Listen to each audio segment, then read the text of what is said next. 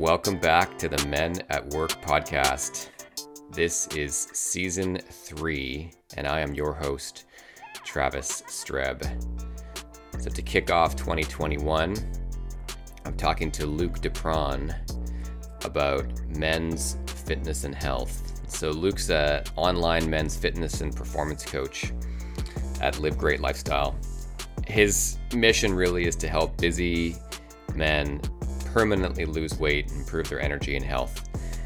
The great thing about Luke is he's all about simplicity, like stripping away all the crap and all the marketing and finding sustainable habits and practices for men to take on that can actually make a difference instead of just jumping on a bandwagon whether it's you know keto or high carb or something else finding some magic food He's really about helping men build health, fitness, you know, healthy eating into their day-to-day busy lives.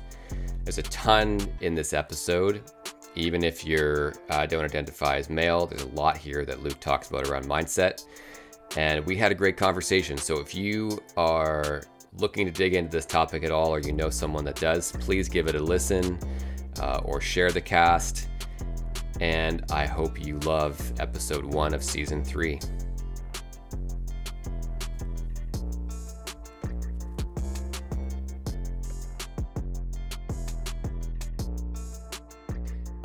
So, Luke, you you work as a men's health and fitness coach, and um, but you got a you got a deep background. And one of the things that I came across first time I heard of you was I opened up your article from the Huffington Post, and you had this this ser- series of pictures you'd taken. Basically, you you were talk you were trying to demonstrate how easy it is to show those really compelling before and after photos of guys like, hey, you can, you know, you can get jacked and and all lose all this belly fat. And basically, you made the transformation in like six hours. You just, you know, you didn't eat for a while, and you hunched hunched over and used some different lighting. And um, I wonder if you can talk a bit about that experiment you did. And I think more importantly is like, what were you trying to reveal for for people out there? Yeah, so I would say one of the the biggest things that I do think holds people back from having like real transformation within their health and their fitness is the unreal expectations. Mm. And this is coming from the marketing side. And you see it all the time um, working with somebody because they'll have maybe a little bit of progress, but it's a little slower than they want, and then ultimately they they give up, and or they'll try some gimmicky supplement, some gimmicky workout tool, and of course it's not going to deliver the results. Um, but but it gets to the point of you know I spoke with a gentleman who had lost 60 pounds. Like that's a tremendous amount of weight to lose when you think of the amount of adipose tissue that has to be turned over. That is a tremendous amount of weight and he ended up quitting and going back to all his old habits because he wasn't satisfied with the rate of fat loss. And I think he did it in like six months. I'm like, man, that is so on the money, perfect, like textbook. And these unrealistic, these unrealistic expectations, I really think hold a lot of guys back and women, of course, as well. And so, yeah, with those with those photos that you mentioned, is really just to showcase how easy it is to create a kind of faked before and after photo. And it was, yeah, it was three and a half hours. And, you know, if I ask most people, they think it's about a four to six month transformation.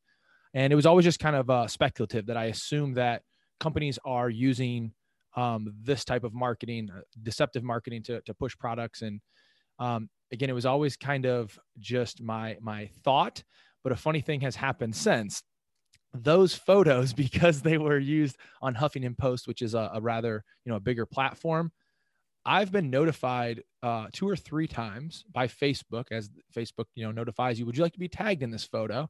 And I'm like, I don't recognize that person. And I click on it, and there's a health coach, a marketer, a supplement. One was for like skin tightening. One is an Herbalife saleswoman using my photos to market her services and products.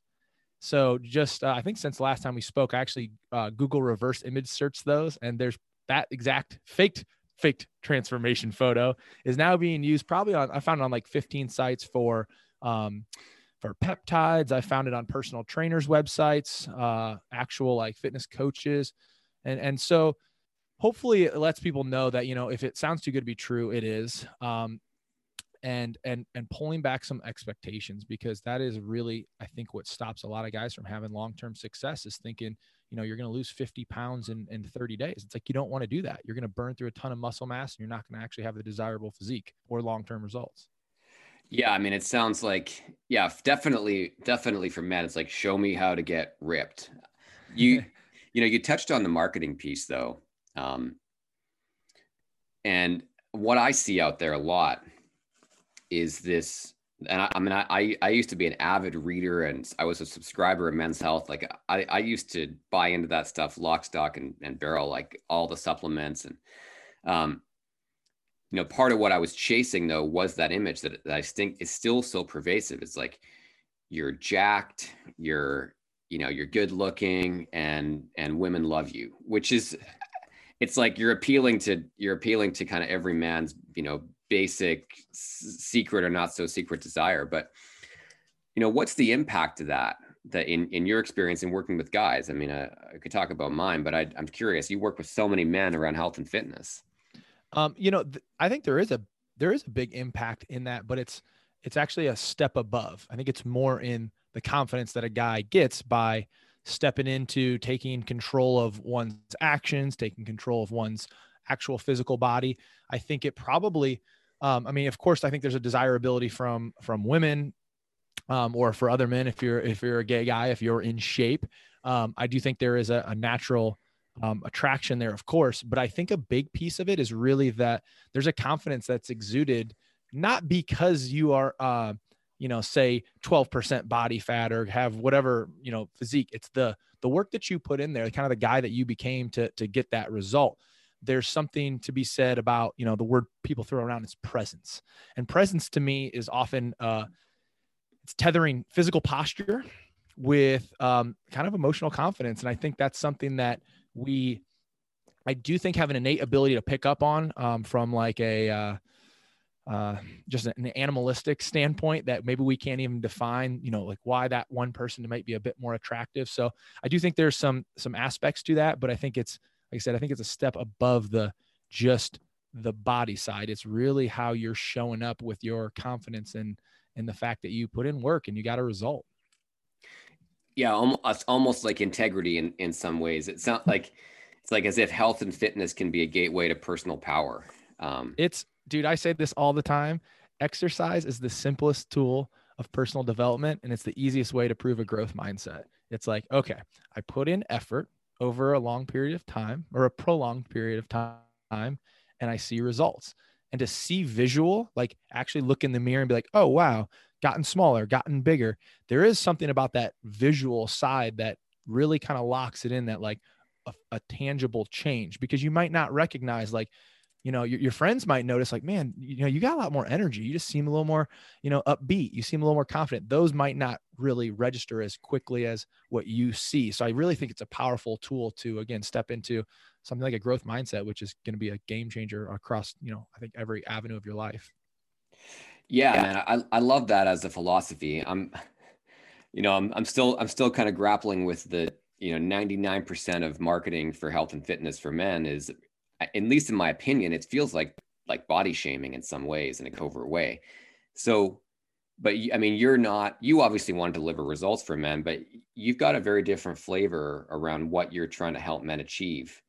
How, like, how do you how do you get a guy wrapped around the idea that like, hey, just so you know, man, I've you know, and you're you've worked with all these guys, like having a six pack won't actually make you feel fulfilled it yeah. might be an end result but it's the process and who you become in doing that that will matter like how do you sell that to someone well and, and truthfully i am going to leverage the like the physique desire right? Because that is the initial that's that's kind of the starting point for a lot of guys right? Like hey i need to lose 30 or 40 pounds.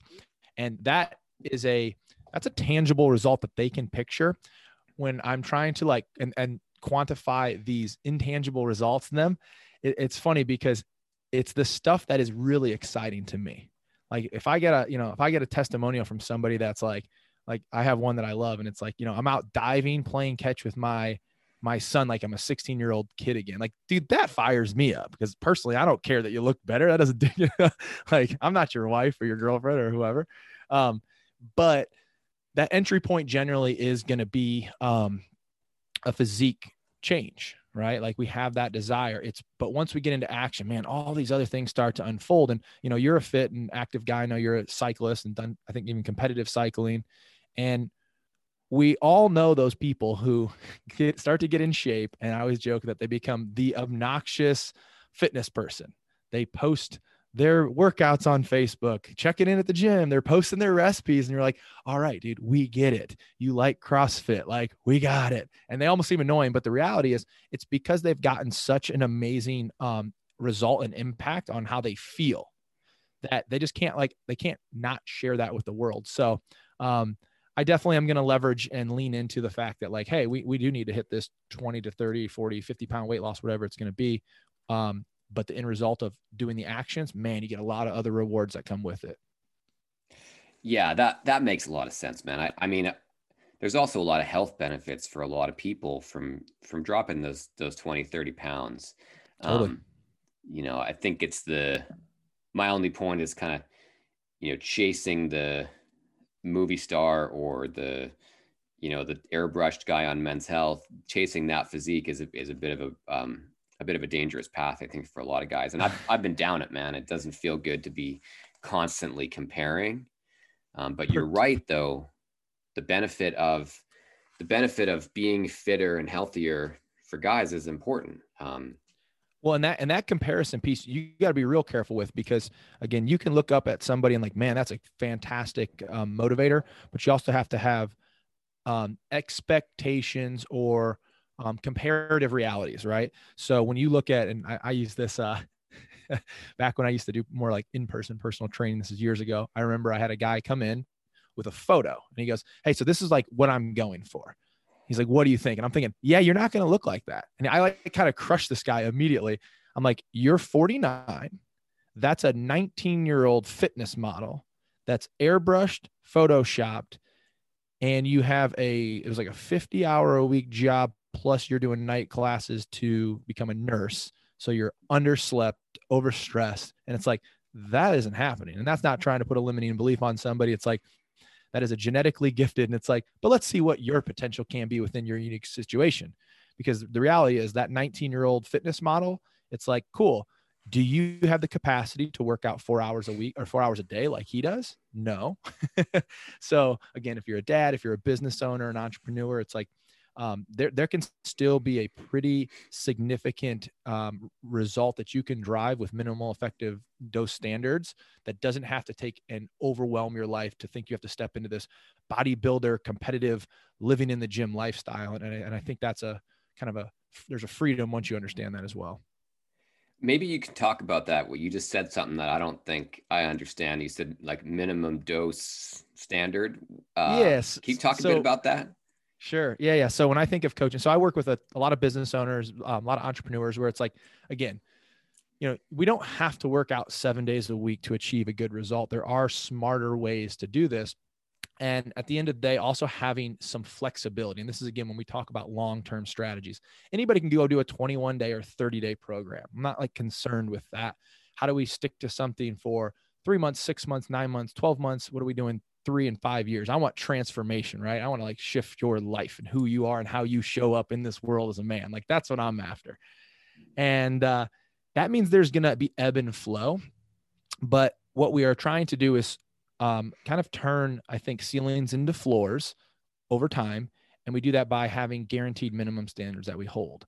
And we can assess this based on what's going on in your life, right? So, again, if you're a busy entrepreneur who's like, you're raising your Series A, it's like, you're not going to be in the gym probably seven days that week, you know?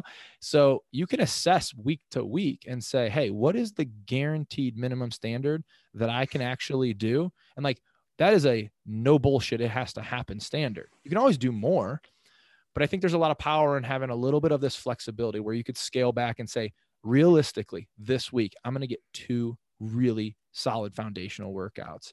And then by holding that standard we can shift it again. You can the next week, maybe you get three. Um, but having a little bit of that flexibility, but really committing to those minimum standards, man, there's a confidence builder there versus I'm going to get five in this week and then you get two. Like that two would have been good if you were aiming for it. But when you're aiming for five and you get two and you do that three to, weeks in a row, you start to build a little bit of a there's that incongruency piece right where we're not doing what we said we would do we're starting to in our mind look at ourselves as hey i'm not trustworthy i don't do what i say i was going to do and eventually we kind of fizzle out. So adjusting along the way creating guaranteed minimum standards of what you are going to do even within the week if that's what it takes man that can be a powerful thing. It's i love that as a frame of reference for guys the guaranteed minimum standards. So you know even if you're not going to go and um, sign up to to work with luke you can at least set yourself some guaranteed minimum standards. And and what i mean by that like we set minimum, but we obviously hope we could do more. But minimum means like, hey, I there there can be no work meeting that can pop up that can throw this off. So that might mean your ass is out there at 11 o'clock on your deck doing some push-ups and lunges because you have to hit that standard that you set for yourself. And uh, again, we can always exceed. You know, I, it's funny because that happened to me. Um, that happened to me last this last week. I was I was leading an online intensive um, assisting for one of my teachers. I was on Zoom for 12 hours a day for like not quite five days in a row, but close, like Wednesday through Sunday, um, with some breaks. And so I was like, I'm not going to be able to get out for my long bike rides. The weather was kind of turning a little sideways. It was we had snow uh, up here, which was very bizarre for this time of year. And so I I you know without without having heard that from you, I kind of set. I said, well, okay, we don't start till 10 a.m. So I'm gonna get out and I'm gonna I'm gonna I want to make sure I get in some kind of movement for an hour every day. So I went for a hike one day. I did some I did literally what you said, like some push-ups and some jumping jacks on my back deck in the freezing cold, you know, because yep. I'm like, I got I gotta get I gotta get it in. So I I can relate to that. Um, and it's and it seems so obvious to somebody who you have a um you have a relationship with fitness that it is part of who you are. So that seems like a very obvious thing, but I can't tell you how many guys I talk to where it's like they're constantly in restart mode. They've never fully stepped in and like taken this on again, whether it's as an identity or as part of who they are, um, to where it's like, yep, I'm starting this same program over again. And it's always in restart. And we've never actually actualized it into like who we are in the world. And, and, uh, something as simple as that, like that, the ability to adjust so you stay in the game and then you just do it naturally. And it's not this like, big sought after plan each week. It's just become who you are, where you know, I, I want to go and get these things in. Yeah, I never thought about it. Really, it it it, it happened, but I, I would imagine if I've been working with someone like you, it could have been maybe a little quicker. How like how do you help someone move into to a place where the you said self-actualizing like you start to embed these systems and and these they almost become like needs like i need to get this kind of training in well there's well and you can contest to this as somebody who has kind of transcended that point you've probably been there for so long that you don't even um rec- maybe recognize it anymore unless you get sick and you're like yeah. and you can't and you can't feel good but once you get somebody over the hump of um, i think the initial struggle of starting where things are hard and the result maybe of a workout or going for a hike or just getting moving or eating you know some new foods isn't quite fun yet and it's not maybe giving you that that feedback loop of positive feelings. But once you kind of get into that it's like oh hey we're off to the races because like man i feel good from this. I enjoy eating this. And now it's really like why wouldn't we do something that makes us feel good or eat foods that we like that taste good that get us towards the result?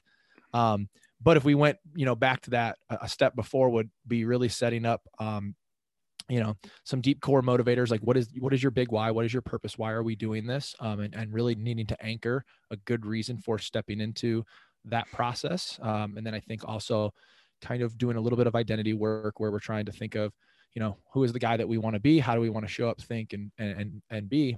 Um, and start to make identity based decisions. So and a very easy example is the you know everybody knows the vegan. Like the vegan doesn't think about what they're going to eat. I'm not suggesting that you go vegan um, but like their decisions have been made for them. Um, you as a cyclist, I imagine, are not a smoker.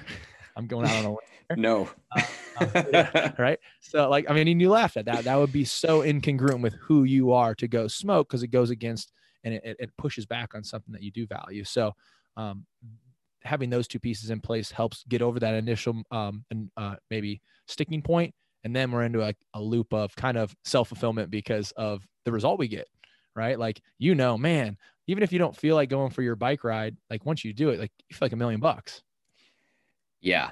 Yeah, I had to on yesterday I went out. I had been five days off the bike, which for some people is like that sounds like nothing, but that's a lot for me. And so it it but there was resistance. I was like, oh, I don't know. I want to put my gear back on. And it was a little cold out, but it was sunny. And once I was like five minutes in and I'm like, oh, thank God I did this. Um here can I let me can I yeah, throw man. on something on that yeah. real quick?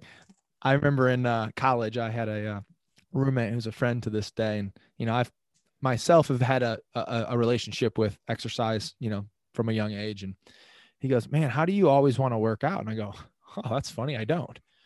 I go, but what I'll do on a day that I don't is I'll like grab my shoes while I'm thinking about how I don't want to go go work out. I'll go to the like the gym or whatever I'm going to go do while I'm thinking that I don't want to. And then once I start within like five to seven minutes, I'm like, wow, I'm really glad I did this. So when we talk identity piece, I think one, a really powerful identity to start to like think into is, um, you know, I'm a guy that does the hard stuff. I do the stuff that I don't want to do. Um, and, and, that's a powerful place because there's going to be there's going to be days you don't and there's going to be days that you are going to miss and there's going to be days that you're going to eat something unhealthy like that is all part of it and that's just you know par for the course yeah yeah, that was Sunday night, man. After I got off Zoom, I went went into the freezer and I knew I, I'd saved this. Had a little had a half a pint of vegan ice cream still left over. It's my my big weakness. And I'm like, this is a reward for having spent 40 hours on freaking Zoom. Um, I smashed uh, an entire pint of Ben and Jerry's in this. Uh, when I say camping, it's not really camping; it's glamping in under canvas, which is you know a total glamp situation. So like again, you can have a little here and there. It's not it's, a this is not a this is not a hundred percent uh, thing that everybody thinks it is. Yeah, man. Well, we, I'm gonna, I want to talk to you a little bit about nutrition in a minute, but the the piece I, I want to ask you about next is is related to what we just talked about, where there's so I've been you know, I'm, I'm off the bike for five days. I'm used to being super active. There's a bit of resistance in me kind of getting on. When you're working with with guys, um, is is there a point at which like uh, someone should listen to that? Like hey this isn't your day man. Like if someone like because i think for for at least my experience of working with men and men's groups is like we tend to just want to push and like ram through um, right. even when things might not be feeling good we kind of you know ignore that.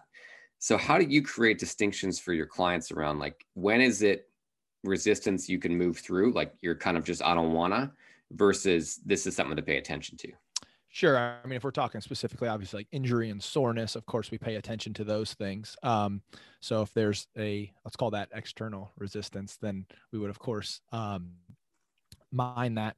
If it's the internal side, I would obviously encourage, I would encourage men to like, hey, here's an opportunity uh, to to challenge ourselves and to have a growth moment. Um, but again, when we go back to say those minimum standards, this is where like flexibility is important, and this mm. is where mm. like a lot of guys do get in trouble, um, which would be like okay, I'm going to work out.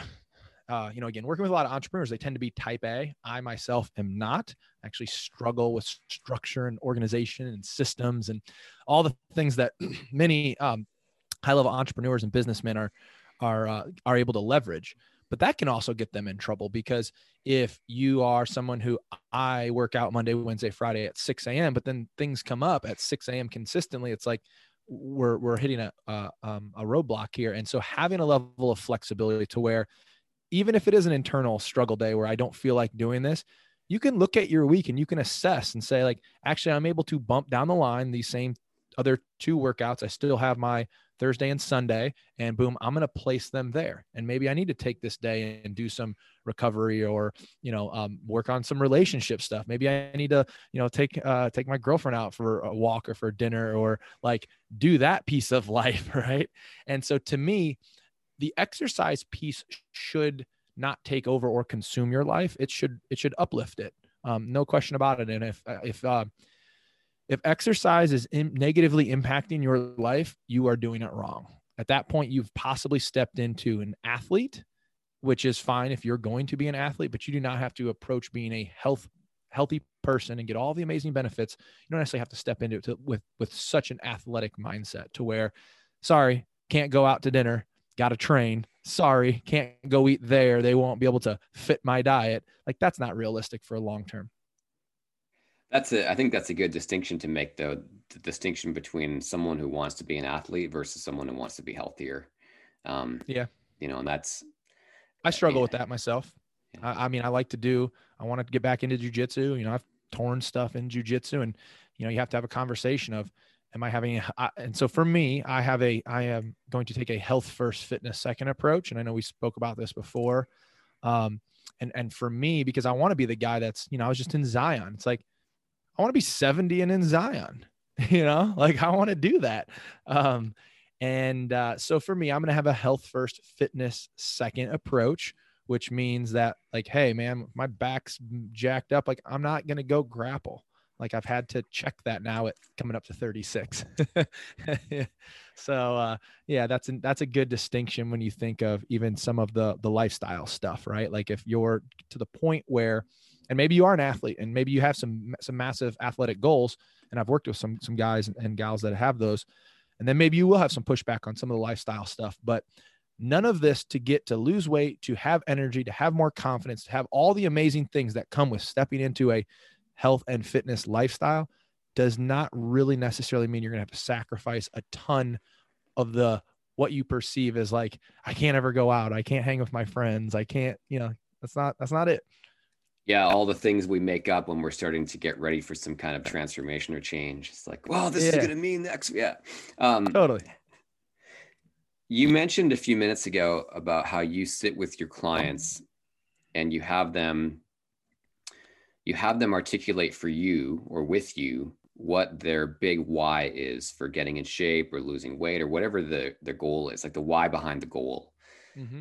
um, and I'm I'm curious when you're, you're talking to largely you're working with men.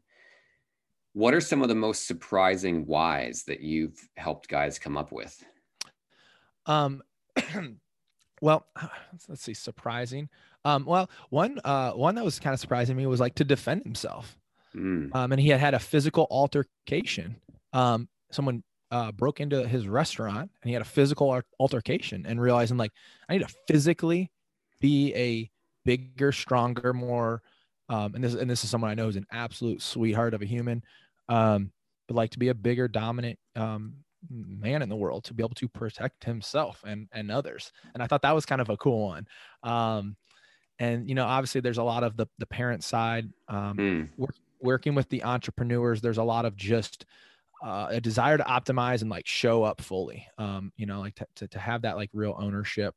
Um, yeah and, and if you can get it down to something concrete um, that you can really conceptualize to help drive you on those days where man i don't really feel like doing this then uh, then you got some something there. So again like take the take the guy who it's like if he has a fear of i mean like a life and death fear which like at that moment like there was a real um i think i almost want to say the guy came at him with a it's like a crowbar Woo. and he and he tackled him. And again, Terrifying, my buddy, this is, yeah, this is a friend at this point, he, or is a friend, and and it's like he's not a big dominating guy, but like handled himself, and the guy ran off, and it was a, you know, um, a situation that could have gone very differently. Um, and so for him, it's able he's able to tap back into that. Now again, he has all these other amazing results because he's he loves to go do uh, mountain climbing and he's you know uh, he's i have one of the best my favorite testimonials is he's on top of this 14,000 foot mountain you know like i'm up here. I just did Meeker. I just did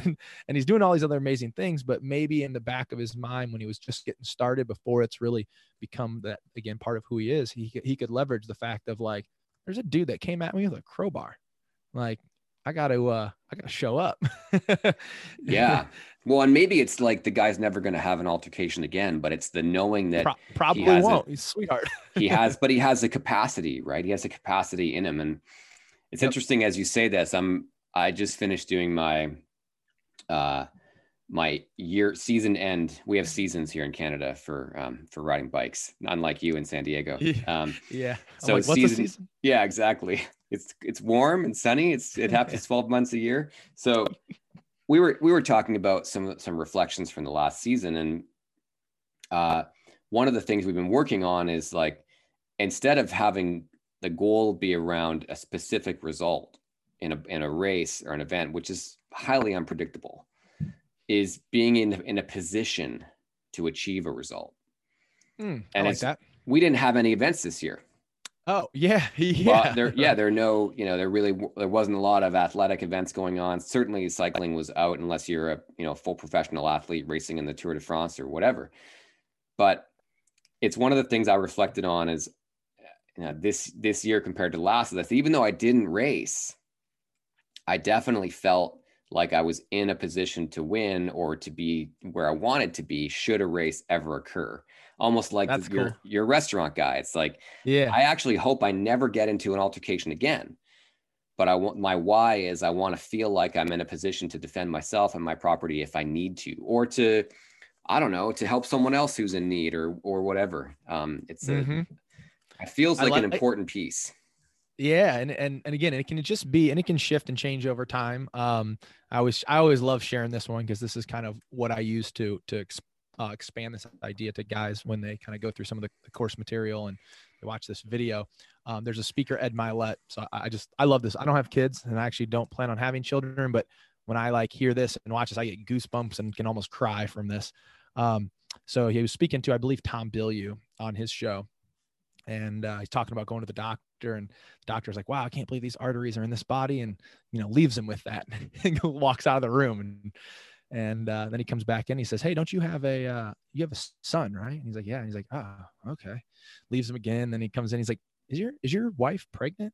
He's like yeah. And he's like oh do you know what you're having? And he's like yeah daughter. And he goes okay. He goes well let me ask you. He's like do you plan on walking your daughter down the aisle or will another man? And he just like let that sit and like i mean again like at the end of the day that's kind of some of the stakes that we're talking about right? Like your health your wellness your life and you have full capacity to like take ownership and, and radically shift it um, so something like that to where if you can anchor the fact that um, you know you're not going to walk your daughter down the aisle if you don't you know uh, pardon my language get your shit together like that's a pretty big driver. Um, I've had other guys where it really is. There's some of the relationship stuff. You know, the confidence with women is a, is a big one. And, uh, you know, um, it could even be something as trivial and, and, you know, you're, you're a fit guy and this is something myself, like I don't, I don't personally deal with, but I can be empathetic to like, you know, be able to take your shirt off at the beach and have confidence in that. Um, that seems surface layer to me because I know once those guys get in and they get all these other amazing, again, you know, I, I like what you talked about being race ready, but surface level stuff at, at the beginning, man, like to not be able to go to the beach and enjoy a beach day without being extremely self conscious and how you look, it's going to radically change um, you, your your day. I mean, there's anxiety throughout the day as you go there. You're not wanting to go on a vacation um, with your family or with your friends, and something as, as simple as that. Um, the results are always beyond it though. Yeah, man. It's uh I love, you know, it's it's it is it's true though. It it is often the starting place, right? You start with the surface. I think what what I'm hearing you say though is that guys find like the, the reasons for sticking with whatever their program is or their plan is are far deeper than the surface. It's start with look continue for feel. Yeah. Yeah. you know, I mean, you get it. Like there's a, there's, there's, think of, uh, man, you, you never miss being healthy more than when you're sick. Like think when you're sick and how you're like, I would give anything not to feel like this.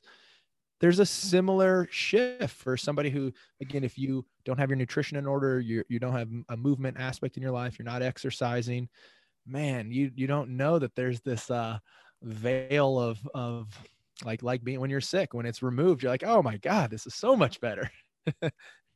So when you're when you're working with guys you know there's um you've talked about the distinction between athlete versus i want to be healthy.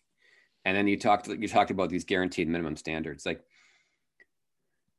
how how much should a guy be thinking about how much you know, time energy effort should a guy be thinking about spending on this like in a given week? Are you are you building pl- i mean i know you build plans for a lot of people but generally like are these like eight hours a week like two hours a week?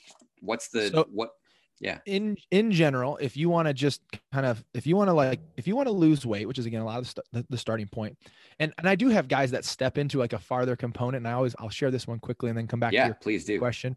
Um uh, I have a guy named Jeff who I, I love this because he's, you know, he's a 49 year old guy who, when we started, he had gotten into cycling and he was doing some like, like you, he's just, I mean, he'd, or he'd gotten into cycling, not like you. And, uh, just maybe a month ago, he just did his, he had done one 100 mile race, a century, which you yep. can, you can express a, a century is a tough deal. And um, when we first started working together, I think he was just coming up to like doing that race. And I mean, you know, you see his Facebook post and it's amazing because it was just like, couldn't believe he could do this.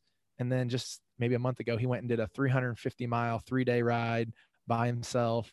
And now he's racing, uh, he races electric off road um, mountain bikes. And so he has stepped into athlete for sure. I mean, to the point of like, hey, I'm, you know, I'm hearing him talk as an athlete, which is very important. Thinking of himself as an athlete, starting to make again athletic based decisions, and his programming from a workout standpoint, it might not even be to optimize body composition right now because it's like you're in season, you can't cut calories, and you know he is in that athlete side.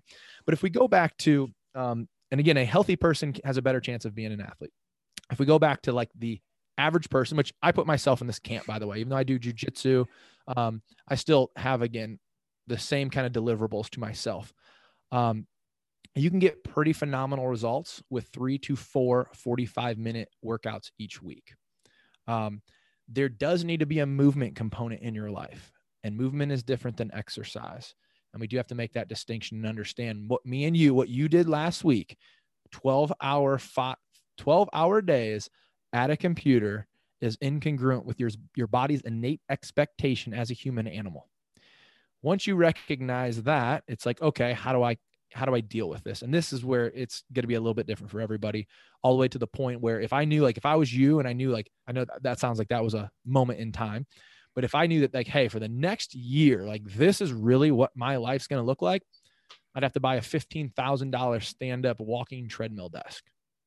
Like there'd just be i'd have to find a way to get low level movement. I live in a small apartment in san diego and it's like i will put in miles in my little apartment and on my deck. I'm just, I'm moving.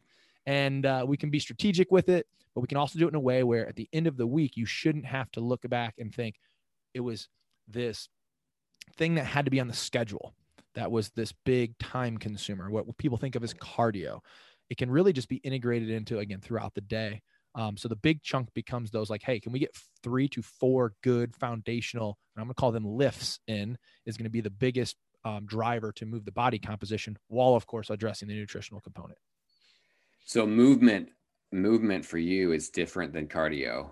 It's like what are some other examples of movement? I mean aside from pacing up and down your beautiful sunny so, deck so I, I would i would say cycling i'm going to put in the movement category right? Now again yes and it's going into cardio. So i'm going to like have movement and cardio in like one category but we don't have to do distinct cardio in the sense of you don't have to get up and like hop on your elliptical for 20 minutes in the morning if like or go to the gym at night. It blows my mind here in San Diego. I watch, I go by gyms and I see people on a treadmill in San Diego walking. And I'm thinking, like, do you are you trying to create an excuse to quit? Because why would you do that? Um, so it could be like going out and hiking a trail or um, and, and we do want to kick the intensity of, of this uh, up at times and, and leaning into cardio and hiking is a great tool. For me jujitsu is actually going to fall into more of the movement category. Um, so again tennis i mean anything play surfing out here right? Mm. like you want to get a you want to get an awesome movement practice? Go surf if you're in san diego right? And like let me ask you you gonna get you gonna get up at five in the morning to go to an hour on the treadmill? Like that sounds horrible but i can tell you thousands of guys who are up at five in the morning out there in the cold ass Pacific Ocean. Why? Because they get an amazing feeling from it. So again, I want to integrate movement into some form that you enjoy. So again, for you, cycling is a passion um, that you don't even have to think of as exercise. Let's remove that word from the from the movement side. So uh, hiking, biking, cycling, dancing, go to salsa classes, like go meet a woman in salsa classes, right? Like uh, learn to break dance, uh, jujitsu, uh, hiking, mountain climb, anything, man. So many. I love that you brought it into the realm of play and that distinction between the word exercise and having fun. I mean, I, you know, talking to a lot of guys, it's I don't I don't work in the um, you know health and fitness realm, but a lot of them are like, oh, I gotta I gotta get my exercise in, and it's like, ooh, that sounds like that sounds like you're a no on that. That sounds horrible. Um, you know, I try not to, you know, if someone wants to use a treadmill and, and they want to stick to it, man. I mean, especially here, uh, yeah, it's, you, you, do what you have to do, but the well, there you go. You do what you have to do in your situation. Like I, Yeah. down down here, very different conversation. So for someone up in your neck of the woods, come another month from now, there's probably not a whole lot of you know like you may have to buckle down a couple months and be a little bit more tactical. And maybe it doesn't include the treadmill. Maybe there's some sunny days where you get to go out and do some cross country skiing or some snowshoeing, or when you like again, here's where we get real tactical on like the really busy person. You know, I've had people that literally they go to work, they walk up the stairs, they the four flights, they walk right back down and then they walk back up. Like they double their stairs every time.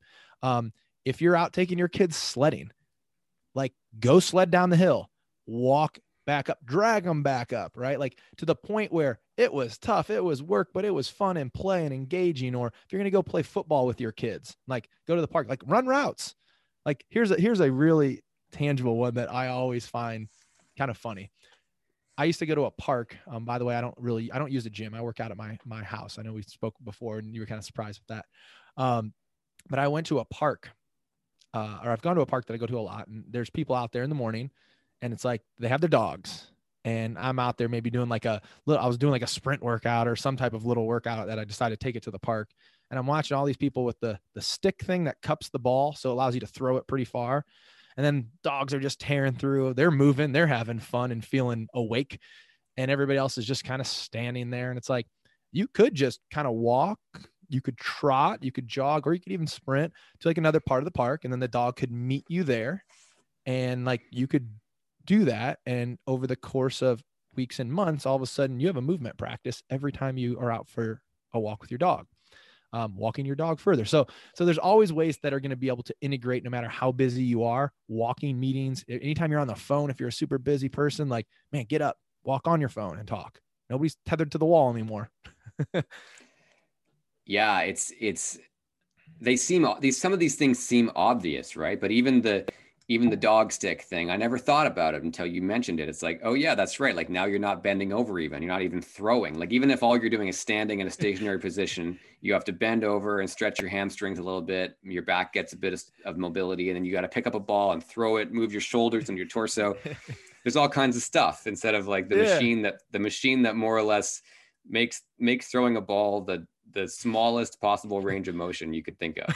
yeah, it's like stand, stand square, flick Yeah. wrist. And I, Uh, hey, you know, like for my mom, she's gonna be able to throw it farther because the dog needs to go farther. Like, yeah, yeah, man. It's no, no judgment. It's just a, it's just a, it's more of a like, hey, looking at some of the obvious things in our lives. Um, Mhm. you know, maybe the guy who's got the stick is, you know, also an elite marathoner and can't afford to spend any more calories throwing ball for his dog. Whatever, whatever your Absolutely. thing is. Um, yeah, So, one of the things we haven't really touched on yet is nutrition, and the I mean, there's the the famous the famous saying is what you can't outtrain a bad diet, um, and I'm I'm just I'm curious, where do you even start with guys around nutrition? Because it it feels like it it's it's like a vortex. yeah. It feels. as I say it feels big, right? I go, are we ready here? Um, so I, I always preface with this: I'm not a registered dietitian. I'm not a nutritionist. I'm gonna share what I've seen work um, for myself and those um, other men and and women. Here's the reality. Uh, I also throw this out there. I focus on working with men. The really the only difference of any of this delivered from to a man or a woman, the one conversation could be some hormonal stuff. But as far as like lifting, same. like it's you know you got to move too. Um, so I always throw that for any women that are listening to this. This all can still apply to you. Um, so the nutritional piece, man, just like the exercise, there is a lot of misinformation. There's a lot of terrible marketing that has just created massive confusion, and there is unfortunately um, unrealistic unrealistic expectations. So I do start with this, understanding that the quantity of food you eat will fundamentally dictate your weight. Like the calories in, calories out at the end of the day. And you know, I know people will start to say, "Oh, well, you'll hit starvation mode and you'll start to store fat and blah blah blah blah blah." That only somehow doesn't that somehow only happens in the industrial world where everybody else in you know other areas of the world tend to actually starve to death. Um, but what so we need to understand that the quantity of food is going to dictate your overall weight. However, you also have to simultaneously hold the position that the quality of food you eat tends to dictate or impact the quantity. And here's an example. Um, if you are absolutely full and there is the most amazing meal you've ever had at the restaurant of your favorite healthy protein, salmon, your healthy vegetable, asparagus, whatever you like, it's the best you've ever had, and some french fries, and you're absolutely stuffed. And me and you were hanging out watching uh, and the check we're waiting for the check. We're both stuffed. Like they're like to go boxes please we cannot eat it all. What are we all going to do? We're going to start nibbling on the french fries. And that is a great example to show you that the quality of the food is going to impact the quantity i got a cat jumping up here you do man this she's is it he or she this is a she. He's, He's making a guest appearance on the Men at Work podcast. The cats, yeah, cats she, love to come in at the frame. No, she never she never normally does. Um, that's funny. The other one's all over. I have to put them outside when I do this. Um, so yeah, once you understand that the quality can in, impact the quantity, um, it, it, gives you a, a place to start having to make some adjustments. And, we spoke before, like some of this will be unique to you. Um, and I call these fail point foods. So fail point foods for me would be um, any food that you are going to overconsume past hunger that you really have trouble controlling. And I really recommend anybody listening to this to read The Extraordinary Science of Addictive Junk Food. You can just Google it. It's a short, like probably 10 minute read in the New York Times. And it, it outlines how food manufacturing is done in a way to make foods almost impossible to not overconsume. And it's really important for even men to understand this because I see a lot of emotional guilt. I see a lot of, um, well, I clearly have no self control. So then we quit. When the reality is, if you just understood that the way certain foods are manufactured, it's extremely difficult not to overconsume them. So again, the French fries, the chips, basically every processed food. And I shouldn't, but I, but I won't say every processed food. So for me, I could have candy in my house. No problem. I'm not going to touch it. It's not a willpower thing for me. There's a desire. But if I had bread, like I want to eat all the bread. right. Now, it doesn't mean I don't ever have bread. I do, but I can do it tactically. I could have it when I'm out where I know I can't overconsume. But if I buy a loaf of bread, I could eat the whole, I'm not kidding. I could eat an entire loaf of bread in a day easily. Like, so again, for somebody listening to this and thinking, well, yeah, it's easy for you. You're a fitness guy. It's like, I couldn't have Oreos in my house. I will eat them all. we can't we can't be roommates, man, because if there's candy in the house, I'm eating the whole bag. And I yeah, and I, I, I, I buy lots of bread, so we would just be sitting there. I'd be eating candy, you'd be eating bread. yeah, and and we just be sabotaging each other. So so you know, identifying those those fail point foods that are unique to you, creating um frameworks of of allowing yourself perhaps to still have them. So I eat chocolate regularly, but I'm going to eat it out you know, I might get a single serving size at the grocery store. Um, I'm not going to have it in the house. So controlling the environment is absolutely huge. We do have to establish some go-to meals. These are meals that you will enjoy, that taste delicious, that are easy to make, and these can make the bulk of what you eat. Um, and and are healthy. So sorry, you said they're easy to make. You like them. They're healthy easy to okay. make. All right. And they make the bulk of what you eat. So again, just want to make sure all the guys heard that right. It's not just things that are easy to make and you like. yeah, no, no. Like that Domino's pizza sure is easy. That's right. It's easy to make um, that phone call. Yeah. So uh, and and really kind of out. Um, these these are the external resources, right? And this is what everybody kind of wants to start with. Um, but man, I can't tell you how many guys I've talked to where it's like, oh, but I always fall off track and like, oh, then I ate something bad and then they just fall off. And it's like, you probably will and remember, you know, you there, there's different ways to skin this cat. You can track calories. You can make, you know, if it fits your macros, you can make any quote unquote unhealthy food. There, there's really not anything that's unhealthy about that. Fit into that calorie load if you choose to. Um, if you're type A, maybe you really like tracking. If you're like me, that sounds like a nightmare. So I'm going to use more templates and frameworks of eating. But it's finding a, a, way for you to approach and wrangle what seems like this really um, big dynamic thing for a lot of guys and getting it down to is something as simple as this finding go to meals and even some go to restaurants that fit your nutritional framework that again are easy, they fit within the target calories that you enjoy. And then why would you not want to eat that? Like if you were to say, Luke, do you want to have this meal that you like? It tastes really good. It makes you feel good and moves you to your result. Yeah. right. So, like a great example for me, like my average breakfast is going to be like some protein egg scramble type mix. Like I love it. It's like a death row meal to me. Like I could eat that almost every day. I mean, there's some variation of it. So yeah, we got to have those go-to go-to meals for sure. Yeah, man, it's it, I I like that as as a guide as guidance because otherwise it feels like it's it's a you're lost at sea. Um, even for I mean I, I I read a lot of labels, pay a lot of attention, but even yesterday, I had a situation where I had ordered my groceries online I, and I went to pick them up. I don't know if they do this in the States, but sometimes they can't get the thing you want, so they make a substitution. And that I ordered this vegan protein powder that I like. They didn't have it. And so they got me this chocolate keto protein powder. And I was like, oh, whatever. I'm not, I don't, I don't follow a ketogenic diet. I've heard it works for some people. It's great, whatever, no judgment. But I looked at the label when I got this thing and I'm like, this is the wrong, like, this isn't, this isn't going to work. There's 350 calories per scoop and only, and there was like 27 grams of fat and 11 grams of protein. I'm like, yeah. this, that doesn't fit my nutritional profile. Maybe it does, but I, I had never thought that that was what I was going to get. But everything on the label, it said vegan, it said keto, and it said chocolate. So I'm like, well, two of those things are what I want vegan and chocolate. But well, yeah, and this is where got you know we can fall in, in trouble with. So again, as much as I would say like we want to absolutely mind the quality, there is a lot of quote unquote healthified junk food. Um, do, do you guys have Trader Joe's there? In no, but most people that listen will know what Trader Joe's is. We okay. all we all go down south and we go, you know, so buy Trader, all the stuff on Trader yeah, Joe's. Yeah, Trader Joe's is fantastic for this. They have all sorts of healthified junk food.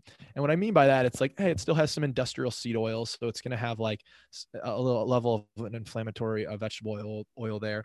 And so then, when you say industrial seed oil, you mean like canola and safflower, sunflower, corn, soybean, all of those are going to have omega 6 fatty acids. They're going to skew this um, ratio of inflammatory to non inflammatory fatty acids in your diet. Great. Um, that's p- probably the biggest source for people. Um, eating a lot of obviously salmon would then combat that. Um, so this is a big reason to avoid most processed foods is these industrial seed oils. And Trader Joe's is fantastic for having again like what I call healthified junk food where it's like, man, these cookies or this dish seems okay, but then it might have the industrial seed oils. Maybe it's a little bit more uh, calorically dense than than um, need be, and you kind of get yourself into some trouble there. But ultimately, there is ways of finding like, oh, this this is like quote unquote healthy. It's calorically within reason, and again tastes good. Yeah yeah it doesn't mean that you have to fall in love with kale chips if you want to eat healthy out there guys um, this is know, the one you can you cannot go into this thinking like you're going to eat plain chicken and raw broccoli. I can't tell you how many guys start with this. Blows my mind. I'm like again i almost wonder is it like it's like we're building in an excuse to quit. Because who mm. would blame you if you're like well yeah i couldn't keep that up. Well of course not. You don't have to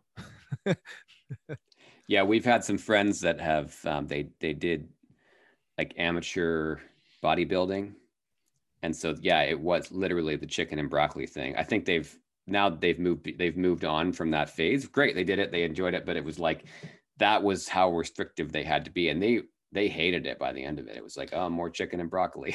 Yeah, and when you, and again, when you're talking the bodybuilder world, where you're getting down into like six, five, four percent body fats, dude, your hormones are shifting, you're super restricted, calories are incredibly low, testosterone's dropping. Um, though, though you have to understand those people then like a, a professional bodybuilder, which this is not my world, um, they're going to take the time to reverse diet out of that for like six to eight months to prepare for next season. Like they're thinking in those terms, like at next year, I'll be this. And again, this is not the approach that you have to take if you would like to have a, say, 12, even maybe 10, depending on your genetics percent body fat that in a way that you can easily maintain. So yeah, I mean, I, I, I think most people listening, I don't imagine are going to get into amateur professional bodybuilding. That's a really good point, though. Is like these people are doing it; they're professionals. They're doing it professionally. They have good coaches. They might they're not going to work with you, but someone like you. Um, one of the things we just hit on that I want to jump back to for a second is thing thing I learned only a few years ago was the kind of the difference between calorie density and nutrient density. And one of the things that um, a coach I was working with had said is he said you like you need to be looking as a cyclist for nutrient dense foods and i said i was i was under the impression that like eating trail mix and nuts like i knew it was calorie dense but so yeah. I, I wasn't worried about that but like for me he's for me i was like yeah but it's it's good stuff and he's like well he's like actually nuts aren't very nutrient dense well and yeah, I'm sorry. Keep going. So I'm just wondering. I don't. That's that's the extent of my knowledge, man. But I think it's an important thing for for guys to be thinking about because it's, it's one of those healthy options that actually nuts and seeds are great for you. Yeah. But they're you know you know nutrient density per calorie is is low. Yeah. So and and let's and here's the other big one that you really got to talk satiety. So meaning a meaning how full does this food make you?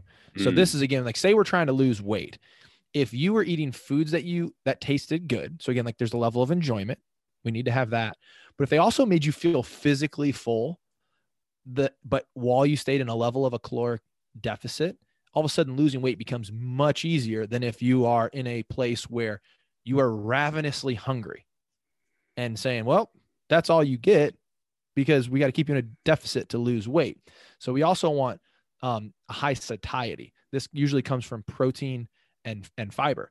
So nuts are going to be great. However, for the calorie load, when you look at the volume of food that you eat, it's not real significant. Um, I actually think a nut could be quite nutrient dense in that it does per calorie or per per volume. Um, it, it, has a high level of fat. It, you know, I think it gets misconstrued and people eat nuts for protein and it's much more of a fat yeah. source than a protein source. And I think we can overdo them um, which also again from the omega uh, fat fatty acid ratio can kind of skew you but i think nuts are a great tool you know as a little bit of snack if you're the guy who's like again i sit at a desk most of the day and i just happen to have my trail mix bag where you're the guy that's just you know after every call you put down the phone you throw in another handful of nuts it's like that habit right there alone could maybe stop you from losing weight. Like if you just cut that, you don't realize like you're eating 650 calories of nuts a day, right? Or with like a little bit of M and M's and raisins in there, like yeah. Um, so there's also like the volume of food versus say you did have um, when I say like that chicken breast and, and, and vegetables, but not plain chicken and broccoli, like picture fajitas, right? Like you, you season it up and it tastes good. It's actually a large volume of food per calorie. So now you actually have like the physical sensation of feeling full beyond just hormonal, I think. It's a great, um, I think it, it's a great thing for, for people to pick up on and, and for guys, I think for the example I would use around that is like around 430, I start to wander into the kitchen. Um, you know, my wife, she, she makes food, um, you know, for, for a living. A lot of times she's posting her stuff. And so she's often in there making something. And I'm like, I know exactly where, where the chips are and I have to, I'm like, no, I am hungry, but I just, I usually grab a bag of baby carrots out of the fridge. And well, by the time I'm, you, if you're taking carrots over chips, well, by the time, no, not every time, man. Better but man than I. What it does is it like, it gives, it's, it's like, okay. And I eat, and I eat, like, I eat a lot of them sometimes.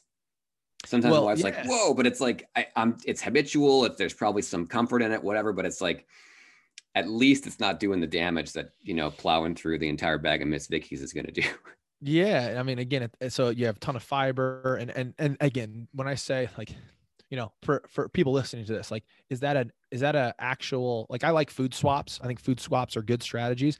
Is that a realistic food swap for somebody? Like, hey man, I really want some chips. It's like, oh, dude, just have some baby carrots instead. Like for you, if that works, fantastic. For me, there's no way that that is a um, that's not on the same level. And I love chips and salsa. So again, for me, I'm going to just have to practice um, controlling the environment because I'm probably going to struggle to grab baby carrots over the chips. But these are the exact exact types of personal strategies that if you can figure out work for you, oh man, like you're on a path to success.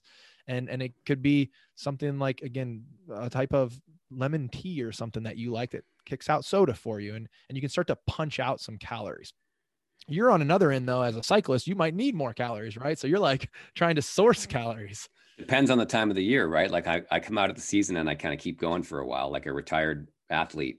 And then I realize I'm like, oh, I'm not riding, you know, 15 hours a week anymore. Mm-hmm. Uh, you mm-hmm. know, I'm down to six and I'm eating like 15. So there's there's always always adjustments. And part of it is I actually want to put on weight during the off yep. season. It's a lot healthier. It's, you know, like I feel better. I'm doing more weight training. This is, and this is where like, you know, again, when we talk weight loss, if we do have, say, 40 pounds to lose, we do want to probably get into a deficit. But man, you don't have to go like crazy and like starve yourself because we're really trying to um, retain as much muscle mass as possible and going in this super low calorie diet, which A, that you can't maintain. And then B, you're going to start breaking down some muscle mass. So at the end of the day, um, you lose weight and then you look at the scale and you're like, ah, I don't look a whole lot better. And this is kind of getting into like what I call this, the, that skinny fat side of the coin. So, um, you know, men, I do think sometimes want to jump into the deep end, like, I'm going to do this. And it's like, cool, man, you're eating just carrots and celery juice. And uh, how long are we going to keep this up? yeah. Yeah. the, it's, the more you work out, the more you get to eat. yeah, exactly. Well, that's another, you know, another, another pattern. I think we could save that for another episode. The pattern, George, uh, George Bryant and I talked about this as well on, on the podcast around some of the, um, you know, body dysmorphia and eating disorders amongst, amongst men. Um, uh, so I think I think we covered most of it. Uh, one of the things I want to ask you about though is uh, I want to get a sense from you as as a guy who's kind of fighting the kind of media trend around quick fixes and all the stuff. What are what are some of the most I want to talk about the most problematic and then some of the most promising trends that you're seeing out there in, in your industry. So like what it, let's start with some of the stuff that you're seeing that's just that whether you know whether it's a judgment or not doesn't matter but what are some of the things you're seeing out there that are problematic as far as trends in the industry around health and fitness god i want to be like every facebook ad i see. So stay off uh, facebook if you want to get yeah. properly yeah. Yeah and, and again i get it right? Like you have to there a piece of marketing is also getting to help somebody buy into a potential and right these are things i'm exploring too like how do how do you get that message out there in a way that will make somebody take action? Um, if I were to take a global look at that, I would say right now there's a lot of I see a lot of tools that are um, marketed as solutions. And here's an example: intermittent fasting. Intermittent fasting is a fantastic tool to control the amount of food you eat by manipulating the time frame of which you eat. So that for many people can be a great tool to help put themselves in a to help easily and comfortably put themselves in a caloric deficit to lose weight. I myself have done intermittent fasting with no goal of losing weight, which meant I had to eat a ton of food in a shortened feed window. However, if you go through and add a brown intermittent fasting, it is going to be presented as it is the solution and reason why you have not lost weight is because you are not using this tool. And if you can step back and almost evaluate everything through that lens, you're going to notice there's tons of that, right? Like we see it in the in the supplement world, it's extremely. I mean, that's that's their status quo of like this is the missing thing that you need to add in to get result. Tools are not solutions; they are tools of usually convenience to fill in gaps, um, to make things easier, simpler, simpler, uh, more convenient.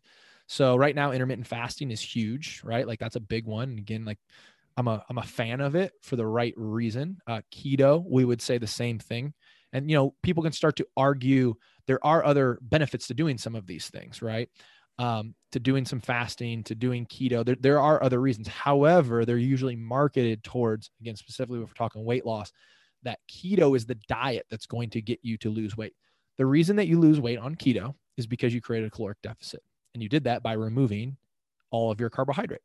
There's going to be other people that are high carb and also lose weight, but they did that by removing the majority of the fat from their diet. There are going to be people who are on keto and do not lose weight and who are on high carb and do not lose weight. And you will see those same people say, keto didn't work for me or keto doesn't work. And it's like, well you didn't work keto. Right. And, yeah. you know and, and it's it's um one may be easier for you than the other. So for me personally if i need to um if i want to gain weight it's easier for me to up my carbohydrate because i already have a high level of calories. It's hard to eat more fat and protein but i can pound in some like Chex cereal to pull in an extra two 300 calories you know or like just or even rice or some some whole grain pasta whatever um, So don't be confused in thinking tools are solutions.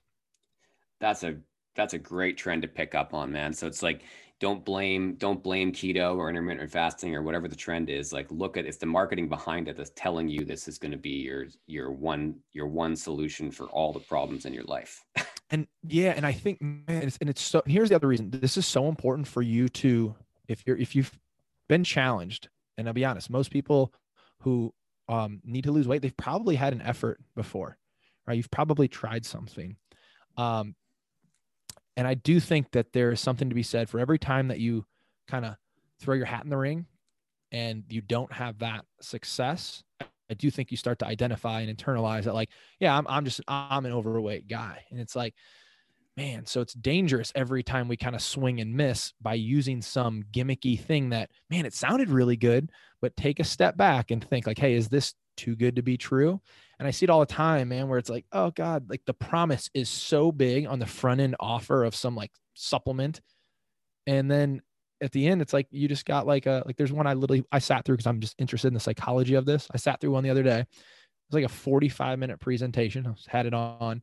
At the end of the, I mean, they're talking melting the body fat off and every like word thing. There's transformation photos at the, out the wazoo. At the end of the day, it is a melatonin based sleep aid that's going to help you get a better sleep. Which, if you slept better, you would probably have better workouts. You'd probably make better choices. There's studies that show if you are underslept, you will make poor nutritional choices. But that is not the answer of why you are overweight. But right. damn, that was that 45 minute presentation would have you thinking it is the absolute missing key. So just having, I think, your blinders up um, for what seems like too good to be true, it is. But at the same time, the flip side of that doesn't mean it has to be some extreme aggressive thing that you can't do. You know what the least sexiest thing is to market? Moderation and moderation and sustainability and long term planning. But man, your life in three months can be substantially different. Six months, it will be, I mean, you won't even know yourself in a year. And here's the reality three months is coming either way which version of you is showing up? That's it. Wow, man. I, I think that's a great point for us to put a pin in this interview, man. It's, it's, it's been it's been really inspiring to speak to you and start to look even at some of the stuff I do and the stuff I've learned. I mean, even thinking about intermittent fasting and and I mean I'm I've been doing it for since before it was cool. Me too. Yeah. Um, you know, it works for me, but I definitely know it, it's not the thing that's, that's, you know, it's not the thing. Um, and I think it's really sound advice for guys out there to, as a closing point, to be aware that a lot of stuff has merit. Like it's not that they're marketing bad stuff. It's that it's being sold as a panacea as opposed to one thing you could have in your arsenal. And I think if guys can walk away with that as they as they enter the Facebook world, the marketing world, the Instagram ads world, that that's a really good filter for them to put on to go, wait a second, like this might be helpful, but it's not going to solve my health and fitness issue. Yep, absolutely. So, Luke, you you coach, man. You have a whole program that you run. Um, you know, you've you're writing. You've got some lots of articles and videos out there. Where should people go to find out more about you? Um, easiest place is livegreatlifestyle.com. Um, there I have the podcast. I have the, um, yeah, they can get in contact with me from there. Luke at livegreatlifestyle.com. Um, I'm always happy to, you know, get on the phone with somebody, point them in the right direction. Um, I, I, I tell everyone this, it's like, if you've had a struggle and you've had a challenge in this, whether it's me or another coach, like get some support, um, you know, get a tangible tactical approach to this and and solve this because it's a very solvable thing. And the reward to solving this challenge for you is beyond what you even imagine at this point. I like that. I'll link up everything in the in the show notes as well as the um the interview and the some of the articles you talked about Luke, man, thank you for being on the podcast. Um, this is our, our second recording, so I appreciate you you bearing with me and doing it twice, man. And um, hopefully, hopefully they'll open the border at some point and uh, be able to meet in person. We can run laps around your patio or something. there you go, man. We'll get out and do some uh, we'll get out and do some cycling. I, w- I would absolutely love that, man. Beautiful, man. Thank you, Luke.